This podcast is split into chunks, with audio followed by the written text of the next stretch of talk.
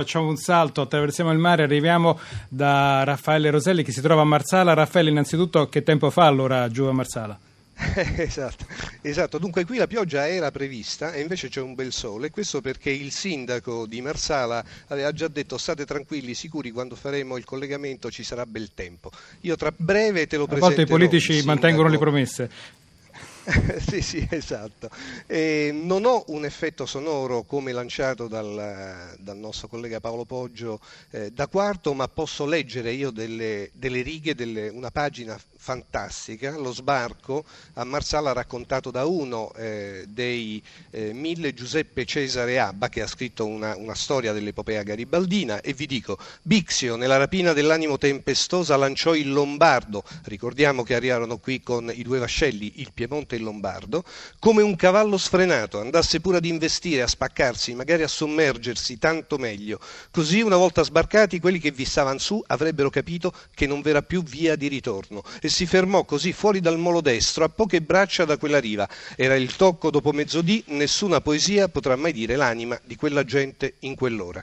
Credo che sono insomma parole che, che toccano e con me sì, appunto sì. noi abbiamo, eh, siamo arrivati a Marsala con la nostra vettura eh, di targata diciamo così Radio 1, eh, siamo andati al porto dove sbarcarono i mille, siamo risaliti su via dei mille e abbiamo attraversato l'arco che era la porta a mare eh, di Marsala e che poi adesso è Porta Garibaldi. Siamo a due passi da lì, all'interno del comune, con me c'è il sindaco Renzo Carini. Buongiorno. Viva l'Italia e viva gli italiani, consentitemi di aggiungere. E complimenti per le previsioni meteorologiche.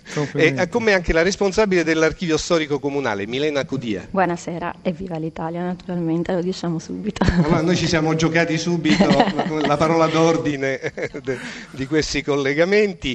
Io partirei proprio con Milena Cudia perché nell'archivio ci stanno de- delle perle, dei documenti straordinari che tra l'altro continuano a essere ritirati fuori e riletti e ci stanno i decreti decreti originali della dittatura, perché così si chiamava Garibaldina, cioè in pratica i primi atti di governo di Garibaldi eh, appena eh, conquistò Marsala e, e, qui però altro che dittatura, c'era qualcosa, un nocciolo di democrazia, è vero?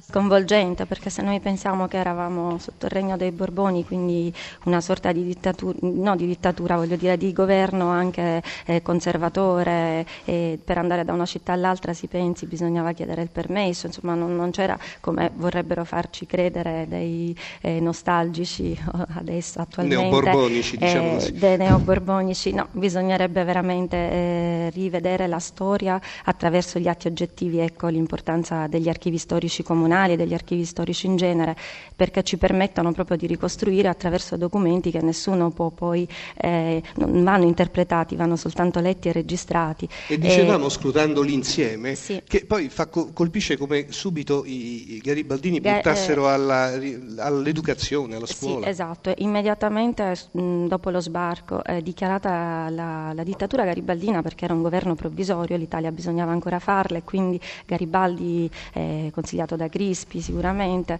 pensò di instaurare questo governo provvisorio e di eh, stravolgere immediatamente quello che era l'ordine, ehm, le consuetudini anche sociali. Noi mh, troviamo nei decreti garibaldini uno stravolgimento, come dicevo dicevo prima, proprio di quello che era l'ordinamento, le abitudini. Addirittura troviamo neanche un mese dallo sbarco un decreto garibaldino che abolisce il basciamano, il titolo di eccellenza, quindi di una democrazia incredibile se si pensa ai tempi. E se pensiamo che il titolo di eccellenza viene ancora, ancora usato, corre, infatti. Allora, avvocato eh, Renzo Carini, eh, abbiamo sentito che eh, a quarto è stato eh, eh risistemato, eh, rispolverato, rimesso a lucido e arricchito il monumento. Allora.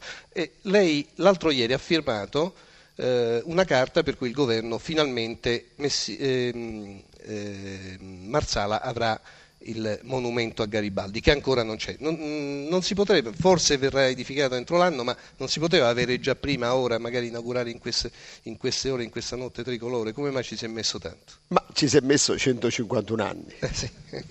e quindi giorno più, giorno meno, credo che eh, non faccia più differenza, visto e considerato che Marsala, eh, città dei mille, città dello sbarco, dove inizia il percorso verso l'unità d'Italia verso l'unità degli italiani, dopo 151 anni ancora non ha un monumento, ma lo avrà perché ehm, il 14 marzo ho finalmente firmato l'atto di concessione con il quale la Regione siciliana ha ceduto l'area eh, demaniale sul quale sorgerà il monumento, il monumento eh, ai mille. Abbiamo già il, eh, la gara aggiudicata, l'appalto è pronto, la ditta scalpita per iniziare i lavori, sarà un monumento, un grandissimo monumento che celebrerà degnamente questa bellissima pagina della storia marsalese del risorgimento italiano.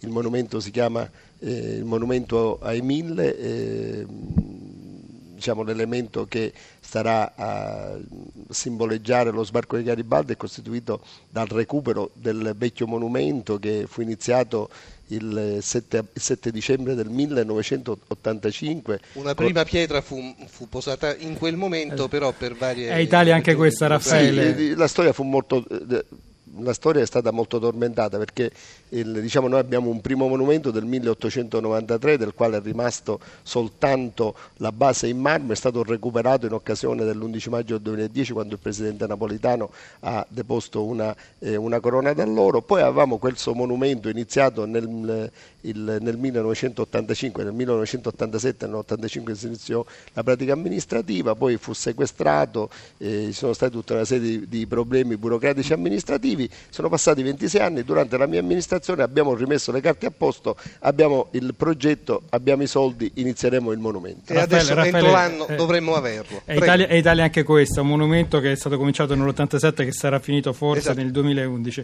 Io ringrazio... No, no, finirà nel 2011. Esatto, allora io ringrazio Raffaele Roselli e i suoi ospiti. Raffaele, tu sei seguito da Antonio D'Alessandri, giusto?